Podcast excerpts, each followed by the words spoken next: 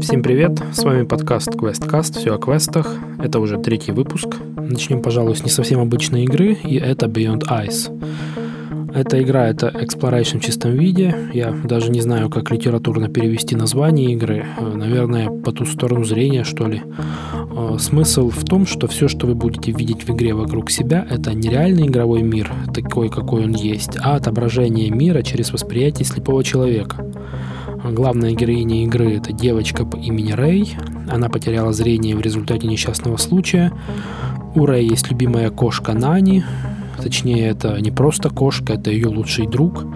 Но однажды кошка пропала, и Рэй решает отправиться на ее поиски. И вот как раз покинув родительский сад и начав исследовать мир за пределами родительского дома, мы наблюдаем ключевые особенности игры, связанные с восприятием окружающего мира незрячими людьми.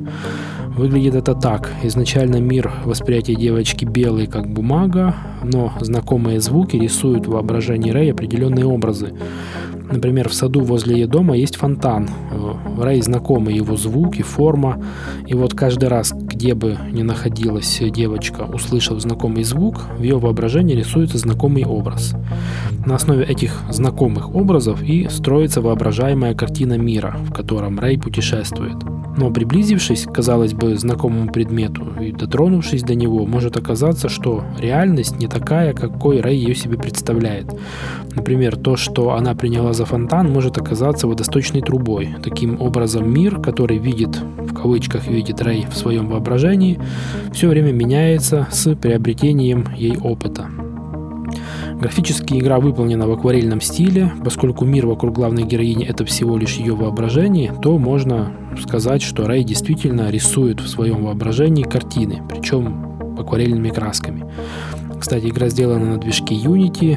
Впервые игра была представлена публике в этом году на GDC.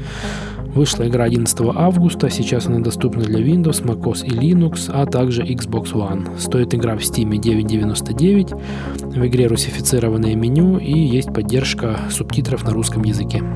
Вторая игра это «Затерянный горизонт 2» или в оригинале Lost Horizon 2. Это игра от немецкой студии Animation Arts. Это та же самая студия, которая сделала серию игр, известных у нас под общим названием «Секретные материалы». Ну, ничего общего это с сериалом не имеет.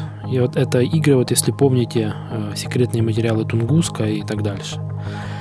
Значит, Lost Horizon 2 это игра, которая продолжает нам рассказывать о приключениях еще одного героя-авантюриста а Индиана Джонс. Зовут нашего героя Фентон Падок.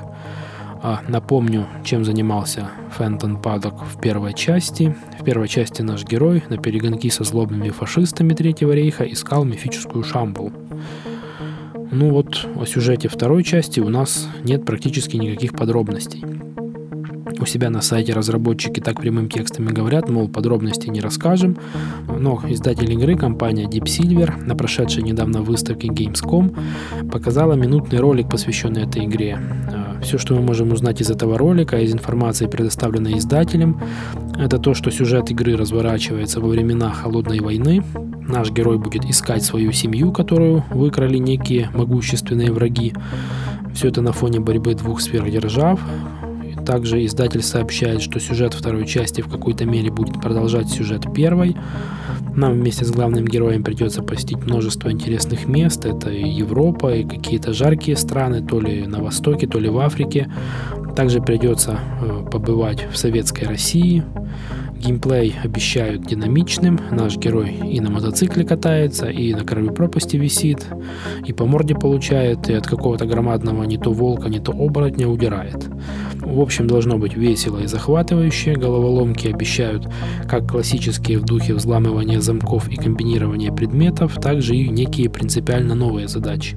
Игра разрабатывается на движке Unity, э, с помощью которого студия Animation Arts надеется создать, цитирую, «э, детально проработанный трехмерный мир, несущий в себе очарование ручной работы. Игра выходит 28 августа в Германии, но уже 2 октября игра будет доступна по всему миру. Игра разрабатывается эксклюзивно для PC.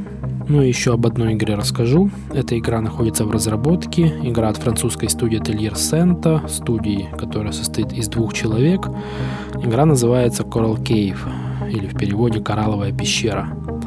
Впервые об этой игре я услышал в 2013 году, а заинтересовался ею потому, что она разрабатывается на моем любимом движке Wintermute, о котором я уже упоминал в предыдущих выпусках этого подкаста. Студия Atelier Senta — это не разработчики игр как таковые, это студия, создающая комиксы. Студия создает комиксы в японском стиле. Основатели студии говорят, что они без ума от мультфильмов известного японского аниматора Хаяо Миядзаки, и свои комиксы они пытаются создавать в таком же стиле. Ну и игра Coral Cave не исключение, это будет акварельная 2D-адвенчура, она нарисована в прямом смысле, фоны и раскадровки персонажей рисуются на бумаге, потом сканируются, а полученные картинки собираются в кучу уже в игровом движке. Главная героиня игры – японская девочка Мизука. Она живет на крошечном острове в Окинаве. Окинава – это так называется одна из префектур Японии, которая состоит из сотен маленьких островков. Однажды Мизуке приснился страшный сон. Проснувшись, она поняла, что острову, на котором она живет, и деревне, которой она живет, угрожает страшная опасность.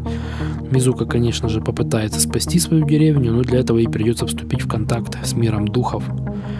Игра заняла первое место в прошлом году на Strasbourg Indie Game Contest. Ранее сообщалось, что игра должна выйти в конце 2014, но релиз перенесли на 2015. Точной даты пока нет. По заявлениям разработчиков, программисты они так себе, но будем надеяться, что они все же доведут проект до логического финала. Ну и по традиции скидки на этой неделе. Эту неделю можно полностью посвятить играм от Dedalic Entertainment.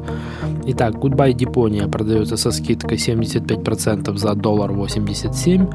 За такую же цену можно купить Memoria, 75% скидка, цена такая же, доллар 87. Ну и со скидкой 80% можно купить целый сборник Dedalic Fairtail Bundle, куда входит The Night of the Rabbit, э, The Widespread World Special Edition и Goma.